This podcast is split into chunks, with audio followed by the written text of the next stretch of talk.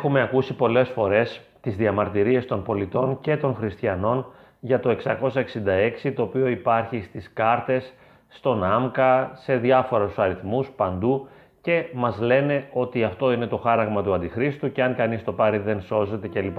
Και βέβαια οι πολίτες διαμαρτύρονται για τα προσωπικά τους δεδομένα.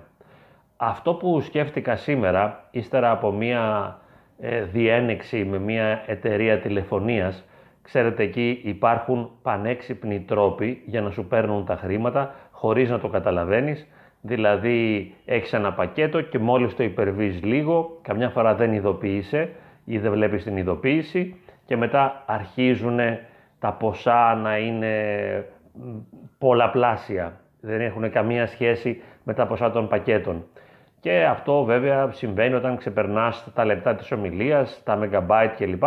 Και δεν μπορείς να βγάλεις καμία άκρη διότι δεν υπάρχει πρόσωπο. Εάν ας πούμε για παράδειγμα έχεις ένα πρόβλημα με την Cosmote, με τη Wind, με τη Vodafone, δεν υπάρχει ο κύριος Vodafone, ο κύριος Wind, ο κύριος Cosmote, με τον οποίο θα μπορούσες να συζητήσεις, να του πεις το πρόβλημά σου, να του πεις το παράπονό σου, να ζητήσεις μια λύση, να ζητήσεις εξηγήσεις.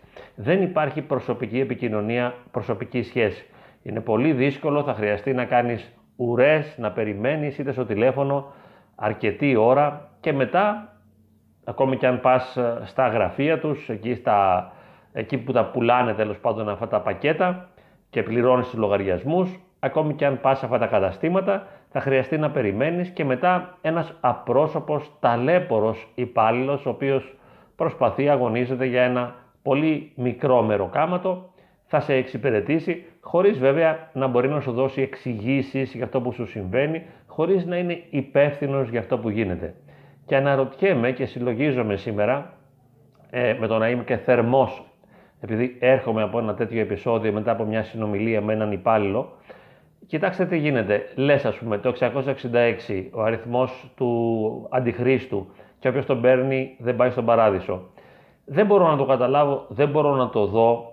Μπορώ όμως να υποθέσω, χωρίς να αναλαμβάνω καμιά ευθύνη, θεολογική ιδιαίτερα, ότι υπάρχει μια συμπτωματικότητα. Δηλαδή, τι σημαίνει αυτό; Υπάρχει μια σύμπτωση. Από τη μια μεριά είναι ο αριθμός 666, είναι το άμκα, το αφημί, ταυτότητες, όλα αυτά, η απρόσωπη κοινωνία και ε, οι απρόσωπες σχέσεις με την κοινωνική πραγματικότητα που μας περιβάλλει.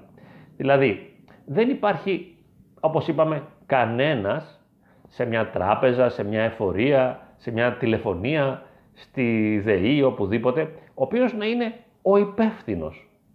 Και εμείς τι κάνουμε τώρα ως πολίτες αυτής της εποχής; Βασανιζόμαστε και ταλαιπωρούμαστε προσπαθώντας να επιβιώσουμε και στην πραγματικότητα έχουμε έτσι οργανώσει τον τρόπο της ζωής μας ώστε να έχουμε συχνές συναλλαγές με αυτές τις εταιρείες, είτε είναι το ίδιο το κράτος ως εφορία, είτε οι τηλεφωνίες που είπαμε κλπ, ιδιωτικές εταιρείες ε, που σου πουλάνε το ρεύμα ή οτιδήποτε άλλο, και δεν έχουμε προσωπικές σχέσεις, αγωνιζόμαστε και παλεύουμε για να πληρώνουμε όλους αυτούς τους λογαριασμούς και καταναλωνόμαστε και βέβαια ζούμε μια αλωτρίωση. Αυτή είναι η αλωτρίωση, δηλαδή δεν υπάρχει σχέση προσώπων. Είναι όλα απρόσωπα. Οπότε μπορούμε να υποθέσουμε το εξής. Δεν είναι το 666 το χάραγμα, δεν είναι δηλαδή αυτό καθεαυτό το νούμερο και ίσως ούτε και το χάραγμα το ίδιο που θα μπει μέσα ως τσιπάκι. Ένα τσιπάκι δεν μπορεί να με βλάψει από μόνο του. Ένα νούμερο δεν μπορεί να με βλάψει. 666 ή 667 ή οτιδήποτε. Μπορεί να είναι 665. Δεν με βλάπτει. Αλλά στις προφητείες, οι προφήτες, οι άνθρωποι οι οποίοι είχαν κοινωνία, ενότητα με το Θεό, μπόρεσαν, βγαίνοντας βέβαια από το χωρόχρονο το συγκεκριμένο, να διαβλέψουν και να προφητέψουν ότι θα έρθει μια εποχή που αυτοί οι άνθρωποι θα έχουν χαμένες τις ψυχές τους, θα είναι απομακρυσμένοι από το Θεό και όχι μόνο από τον Θεό τον Γιαχβέ ή από τον Θεό της Αγίας Τριάδος, την Αγία Τριάδα, τον Πατέρα, το Υιό και το Άγιο Πνεύμα, αλλά θα έχουν χάσει και τη συνέστηση του ιερού, θα έχει πεθάνει ο Θεός μέσα τους, κατά τον Νίτσε, αλλά και επίσης θα έχουν χάσει το πρόσωπό τους. Δηλαδή θα είναι εξαρτήματα μιας μηχανικής κοινωνίας. Και θυμάμαι ένα τραγούδι του Άσιμου, το οποίο μπορεί κάποια στιγμή να το ε, προσεγγίσω λίγο ερμηνευτικά, που έλεγε ο ταλέπορος ο Άσιμος ότι εκπορνεύεσαι κουρέλι στην πορντελοκοινωνία, ξεπουλάς και την ψυχή σου για την υπεραφθονία και μετά έλεγε νομίζω μία φράση ρομπότ ανθρωπομήχανση, ανθρωπομήχανση και ξυπνοπνευματύπνωση δεν θέλω να τη φάω. Ξερνάω την μπαταρία. Δεν εκτελώ εργασία. Ήτανε λίγο πρώιμη εποχή που τα έλεγε αυτά.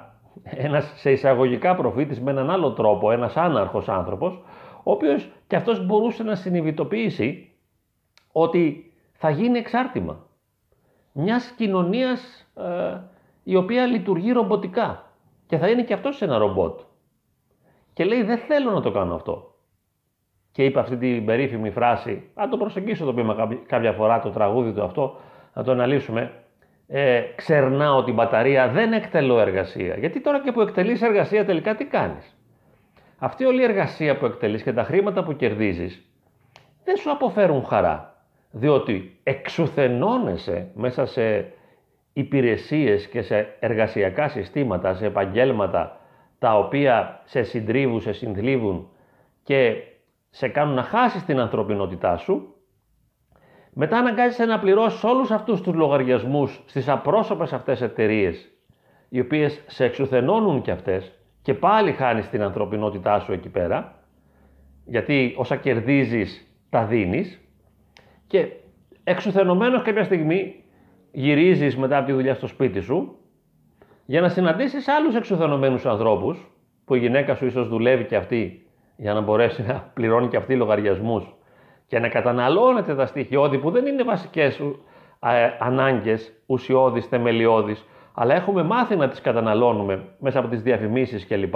Το σύστημα όλο πώς λειτουργεί δηλαδή και τα παιδιά στο οποία και αυτά αν δουλεύουν πολύ για να μπορέσουν να μπουν στα πανεπιστήμια εν τέλει και να γίνουν σωστά, ε, πώς να πούμε τώρα, εξαρτήματα του συστήματος και όλοι τρελαμένοι σε μια κατάσταση παλεύουμε αυτό που δεν παλεύετε και καταφέρνουμε αυτό που δεν καταφέρνετε. Και ζούμε μακριά από τη χαρά, από την ευτυχία, από την ειρήνη, από την εσωτερική αρμονία και την κοινωνική αρμονία και την αρμονία στις σχέσεις μας και βέβαια και μακριά από το Θεό και μακριά από την αγάπη και χάνουμε τον εαυτό μας. Οπότε λέμε, ε, στους έσκατους χρόνους, αν υποθέσουμε ότι αυτή είναι η έσκατη χρόνη, σε εισαγωγικά, οι άνθρωποι είναι χαραγμένοι από τον Αντίχριστο, σαν να έχουμε μια σφραγίδα δαιμονική δηλαδή μέσα μας και έχουν χάσει το Θεό και κολλάζονται. Δηλαδή και κόλαση την προγευόμαστε ήδη Ίσως τη ζήσουμε και μετά, γιατί προσωπικά πιστεύω ότι υπάρχει και μετά θάνατον ζωή, αλλά την προγευόμαστε την κόλαση. Είναι αυτό που ζούμε τώρα. Τρέχουμε και δεν φτάνουμε. Και κάνουμε πράγματα συνήθως που δεν μας ενδιαφέρουν και δεν είναι σημαντικά για μας και αναφέρομαι στους ανθρώπους οι οποίοι δουλεύουν σε εταιρείες, σε πολυεθνικές κλπ. για να προωθήσουν προϊόντα, αλλά και σε πολλές άλλες εταιρείες πουλάνε πράγματα που είναι άχρηστα ουσιαστικά για τις ανάγκες μας και δεν έχουμε χαρά. Δεν έχουμε αγάπη, δεν έχουμε Θεό, άρα να η κόλαση. Να το το χάραγμα, να η σφραγίδα. Ίσως είναι μία σύμπτωση. Έτσι, δηλαδή είναι ότι εκείνη την εποχή που διείδαν οι προφήτες και διέβλεψαν ότι θα είμαστε σφραγισμένοι με τον Αντίχριστο, του Αντιχρίστου δηλαδή και δαιμονιώδεις ως άνθρωποι, είναι η εποχή που έχουμε και τα νούμερα αυτά. Και είμαστε και οι ίδιοι νούμερα. Και σιγά σιγά καταργούνται δομές οι οποίες μας έδιναν ζωή, ψυχή. Έτσι, δηλαδή όπως για παράδειγμα οι μικρές κοινότητες στις οποίες ζούσαν οι άνθρωποι για χιλιατηρίδες. Δεν υπάρχει πια η μικρή κοινότητα που όλοι γνωρίζονται με όλους και ανταλλάσσουν τα προϊόντα έτσι, χέρι με χέρι. Δηλαδή εγώ θα σου δώσω καρπούζια και εσύ θα μου δώσεις ψάρια ας πούμε. Δεν υπάρχει αυτό το πράγμα. Και είμαστε λίγο χαμένοι μέσα σε ένα χαοτικό, ε, ρομποτικό εργοστάσιο το οποίο δεν ξέρει και αυτό τι παράγει.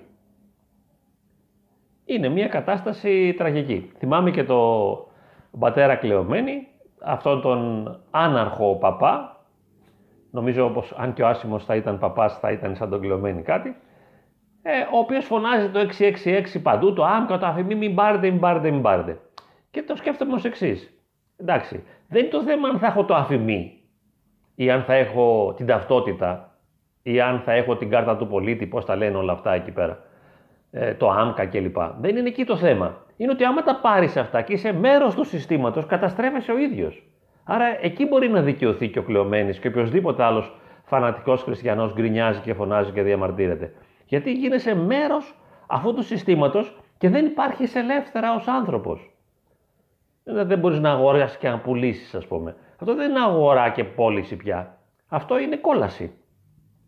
Λοιπόν, απλώς καταθέτω μία μαρτυρία για προβληματισμό, να μην χάνουμε το κουράγιο μας, έχουμε πάντοτε δυνατότητες ελευθερίας. Είπα τον πόνο μου και τον μοιράστηκα μαζί σας. Να είστε καλά.